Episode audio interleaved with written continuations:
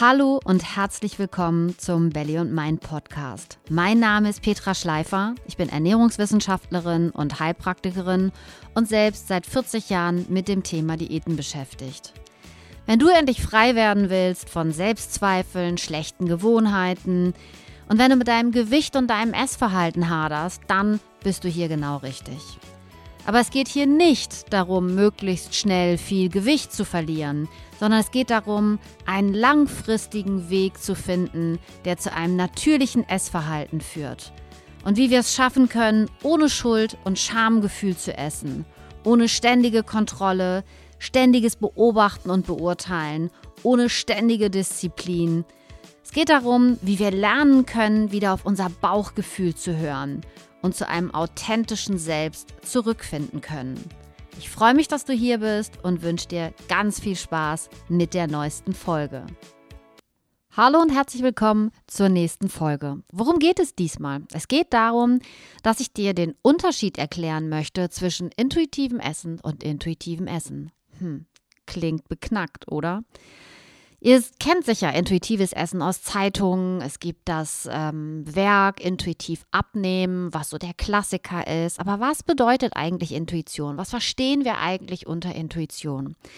Mir persönlich ist es ganz wichtig, einmal klar zu machen, dass wenn wir wirklich intuitiv essen, dann kann nicht zwangsläufig dabei herauskommen, dass wir abnehmen. Ja, es kann sogar das Gegenteil passieren. Es kann sogar sein, dass wir erstmal zunehmen, wenn wir anfangen, intuitiv zu essen, weil unsere Intuition, unser Bauchgefühl nach vielen, vielen Diäten häufig erstmal das Gegenteil von Hunger und Sättigung, also einfach essen, wenn ich Hunger habe, bis ich satt bin, will, sondern oft ist es am Anfang so, dass wir eine Zeit brauchen, wo unser Körper erstmal wieder Vertrauen zu uns bekommt.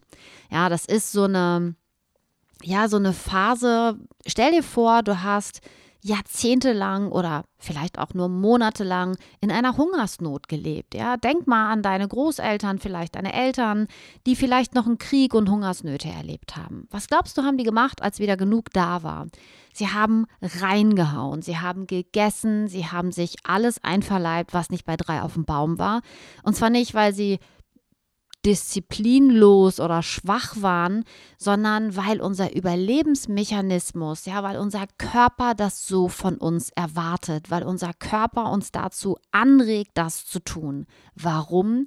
Naja, was muss nach einer Hungersnot folgen? Eine Zeit, wo es auf jeden Fall keinen Mangel gibt, dass wir unsere Reserven wieder auffüllen können, weil wir sonst die nächste Hungersnot einfach nicht überleben. Ja, und natürlich haben wir derzeit keine Hungersnot in unseren westlichen Ländern, aber trotzdem ist unser Körper eben immer noch so darauf geeicht, das Überleben zu sichern. Was bedeutet das? Das bedeutet, dass wir häufig in Phasen, die sehr bedrohlich für uns sind, zunehmen. Ja, also wenn jemand einen Job verloren hat, wenn jemand ähm, vielleicht eine Trennung hinter sich hat. Ja? Natürlich gibt es auch eine ganze Menge, die sagen, oh, wenn ich getrennt bin, dann kann ich erstmal gar nichts mehr essen. Okay, aber es gibt auch die anderen, die sagen, naja, eigentlich war es schon lange so weit und jetzt haben wir uns endlich getrennt und danach habe ich erstmal 20 Kilo zugenommen aus Unglück. Oder jemand ist krank, jemand ist gestorben, irgendeine Krise im Leben ist eben da. Und dann kann es sein, dass unser Körper das als so bedrohlich ansieht, dass er alles einlagert, was er irgendwie einlagern kann. Das heißt, es verändert sich tatsächlich unsere Stoffwechsellage. Ja, es ist wirklich so, dass wir mehr Fett einlagern, dass unser Stoffwechsel runtergefahren wird, dass wir mehr Hunger haben, dass wir schlechter eine Sättigung fühlen. Das heißt, der Körper hat eine ganze Menge Mechanismen, die er dann einsetzt, um uns vom Überleben zu schützen. Das heißt also, wenn ich lange Diät gemacht habe und dann sage, okay, ich will jetzt zum intuitiven Essen kommen, dann ist es ganz wichtig, wirklich auch nicht das Ziel zu haben, abnehmen zu wollen. Ja, also ihr kennt ne, eine ganze Menge wahrscheinlich intuitive Abnehmprogramme, wenn ihr euch das Buch Intuitives Abnehmen von ähm, Evelyn äh, Treebowl und also einfach diesen Klassiker anseht, ja, dann ist der eigentlich falsch übersetzt. Der heißt zwar intuitiv abnehmen, im Englischen heißt er aber intuitive eating, ja, das heißt intuitiv essen und nicht intuitiv abnehmen. Und Einer der aller, aller, aller wichtigsten Punkte im intuitiven Essen ist es, das Abnehmen erstmal absolut nach hinten zu schieben und zu sagen, wenn ich meine Intuition finden will, dann kann ich das nicht mit einem Knüppel im Genick. Ja, also ich kann, wenn ich intuitiv essen lernen will, nicht mit dem Ziel beginnen, unbedingt abnehmen zu wollen. Das funktioniert nicht. Das ist ungefähr so wie ihr wollt wieder zu euch selbst finden, habt aber das Gefühl, ihr müsst einen super Job machen, ihr müsst jeden Tag rennen gehen, ihr müsst äh, Diät leben und dürft nie eure Meinung sagen. Das funktioniert nicht. Wenn wir wirklich wieder auf unser Inneres hören wollen und Vertrauen zu uns selbst finden wollen, dann bedeutet das eben loslassen und nicht mit dem nächsten Ziel ins Rennen Rennen zu gehen. Ich weiß, für viele ist das eine total ätzende Nachricht, ja, weil ganz, ganz viele eben mit dem intuitiven Essen anfangen und sagen, ja, aber wenn ich intuitiv esse, dann nehme ich am Ende ab. Das kann sogar sein, die Wahrscheinlichkeit ist sogar ziemlich groß, dass man abnimmt, zumindest wenn man vorher wirklich auch ein hohes Gewicht gehabt hat. Also wenn es nicht ähm, dem eigenen Körperschema entsprochen hat. Wenn man aber ein Mensch ist, der immer schon ein bisschen mehr drauf hatte und der immer schon ja, einfach kräftiger war, dann wird man mit dem intuitiven Essen auch danach keine Fee sein. Es sei denn, man münzt das Ganze um und landet irgendwo in so einer Hunger- und Sättigungsdiät. Also ich darf nur essen, wenn ich wirklich Hunger habe und dann auch nur so viel, bis das erste Sättigungsgefühl kommt. Und danach werde ich jeden Trick anwenden, um dann einfach nicht mehr weiter zu essen. Außerdem werdet ihr sehen, dass es nicht funktioniert. Es ist wieder so eine ganz disziplinarische Nummer, die nicht funktioniert, die überhaupt nichts damit zu tun hat, wie das intuitive Essen eben ursprünglich gemeint ist. Also das Aller, Allerwichtigste, wenn ihr intuitiv lernen wollt zu essen, ist wirklich die Leinen zu kappen und zu sagen, okay, ich mache keine Diät mehr, ich verabschiede mich von der Diätmentalität und gucke jetzt wirklich, was passiert, wenn ich nicht mehr in der Hungersnot bin. Weil was werde ich tun, wenn ich nicht mehr in der Hungersnot bin? Ich werde essen, bis ich satt bin, bis ich richtig satt bin. Und vielleicht habe ich dann drei Teller Spaghetti Bolognese gegessen, bis ich richtig satt bin. Aber vielleicht kann ich erst dann wirklich fühlen, wie satt ich bin, wie zufrieden ich bin, dass genug ist, dass die Hungersnot vorbei ist. Und wenn ich das eine Zeit lang tun muss, dann ist das in Ordnung. Und dann ist das etwas, was ja, was wir unbedingt brauchen, um dem Körper wirklich in die Überzeugung kommen zu lassen, dass die Hungersnot vorbei ist. Jetzt gibt es viele, die sagen, ja, aber ich habe einen Burger gegessen und ich habe eine Tüte Chips gegessen und ich meine, hey, das kann echt keine Hungersnot sein. Das ist rein theoretisch natürlich richtig. Wenn du aber die ganze Zeit das Gefühl hast, eigentlich hättest du noch ein Magnum gebraucht und eine zweite Tüte Chips, ja, dann ist es halt immer noch eine Hungersnot, weil dann bist du irgendwie immer noch nicht satt und immer noch nicht zufrieden. Und ich weiß, dass es vielen Angst macht, ja, weil ich habe auch früher gesagt, okay, wenn ich mich wirklich vom Haken lasse, dann werde ich alles essen, was da ist. Ich werde fressen, ich werde nie ein Ende finden, ich werde fressen, bis ich platze. Und die gute Nachricht ist, nein, werdet ihr nicht. Ihr werdet vielleicht ein paar Tage fressen, bis ihr platzt. Ihr werdet vielleicht immer mal wieder Anfälle haben, wo ihr das Gefühl habt, okay, jetzt fordere ich mich wirklich heraus, jetzt gucke ich mal, ob ich mir wirklich vertrauen kann. Jetzt nehme ich erstmal zu und dann gucke ich erstmal, ob das wirklich so ist, dass ich nicht in die nächste Hungersnot gestürzt werde.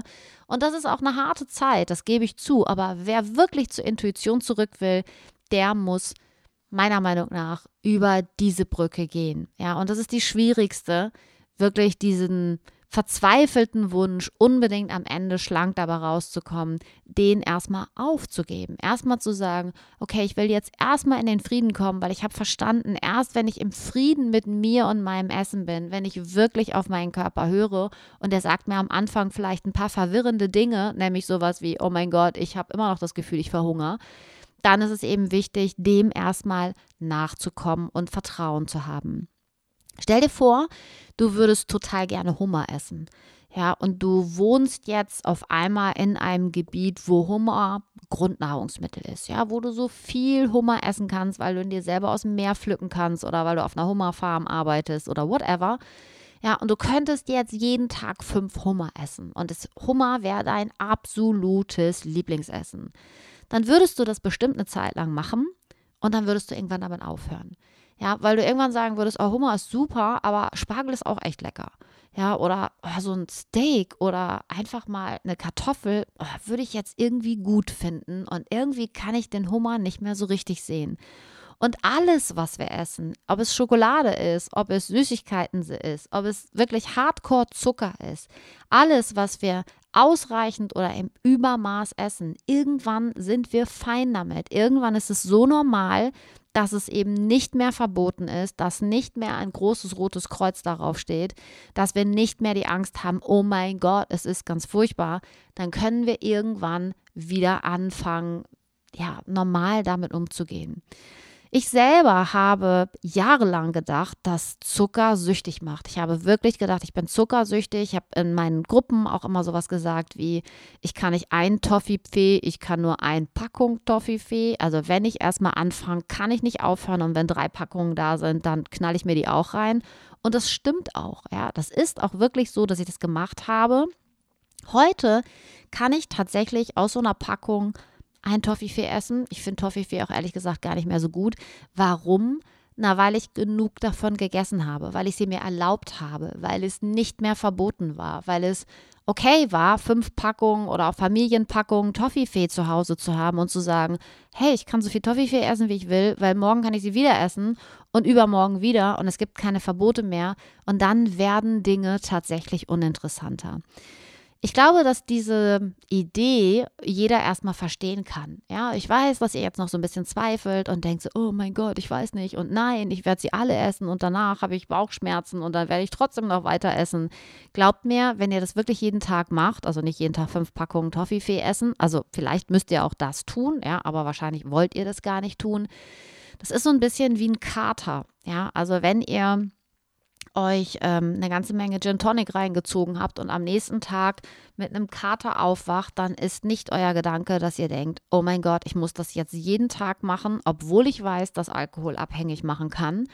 Denn es kommt immer noch auf die psychische Komponente an, sowohl beim Alkohol als auch bei einigen Drogen, als eben auch beim Essen. Man kann von Essen abhängig werden, ja, aber Sucht hat immer noch eine Komponente der Bewältigungsstrategie. Das heißt, wenn ihr jeden Ärger, wenn ihr jeden Kummer, wenn alles, was irgendwie schwer ist im Leben, mit Essen bewältigt wird und das eure einzige Strategie ist, dann ist es tatsächlich ähnlich wie ein Suchtverhalten oder ihr könnt es auch ein Suchtverhalten nennen.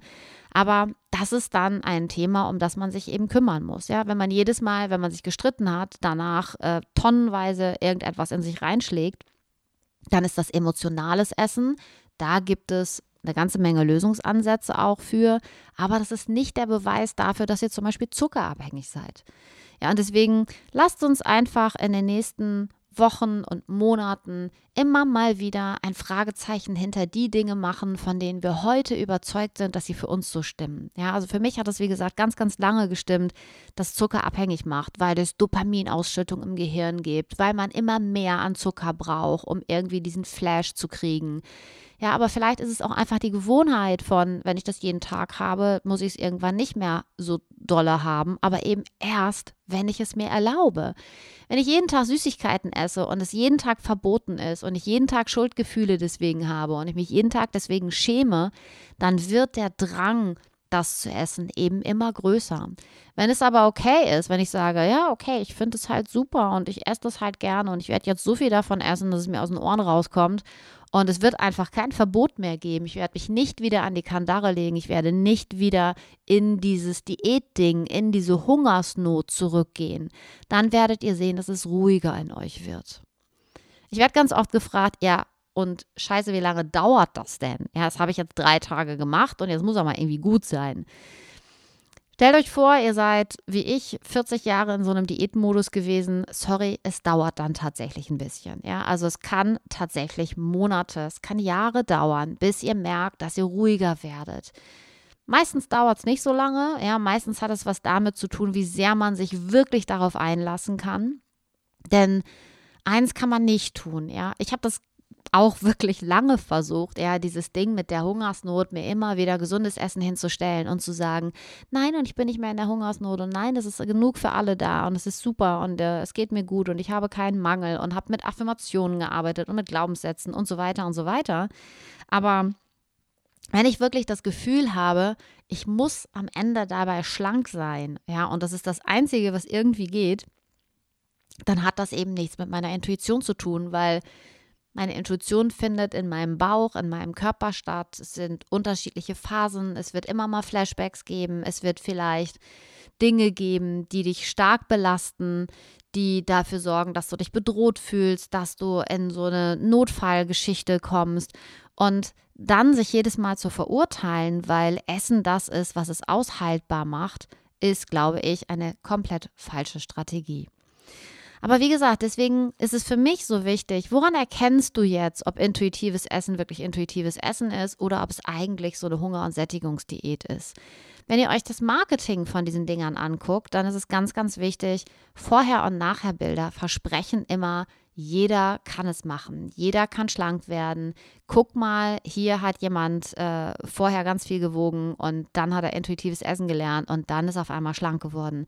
Es ist einfach nicht so. Intuition bedeutet nicht, dass wir am Ende alle dünn sind. Wenn wir einen kräftigen Körperbau haben, wenn wir nicht gerne ähm, wenn wir einfach so Menschen sind, die einfach vom lieben Gott oder an wen ihr glaubt oder an was ihr glaubt, als kräftiger gemeint sind, ja, dann werden wir auch mit dem intuitiven Essen nicht aus jemandem, der kräftiger ist, eine Elfe machen. Das ist einfach nicht die Wahrheit, ja. Denn Intuition bedeutet die Unterschiede, die ja, die Unterschiede in Größen und in allem, in, in Geschlechtern, in Sexualität, in Hautfarben und so weiter anzuerkennen und zu sagen, es ist nicht jeder eine 1,70 Frau, die hervorragend in Größe 36 passt, sondern es hat immer schon unterschiedliche Körperschemata gegeben und nur weil ich nicht in Größe 36 passe, sondern vielleicht in Größe 46, bedeutet das nicht, dass ich krank sein muss. Es bedeutet nicht, dass ich unsportlich bin. Es bedeutet vor allen Dingen nicht, dass ich irgendwie faul, disziplinlos oder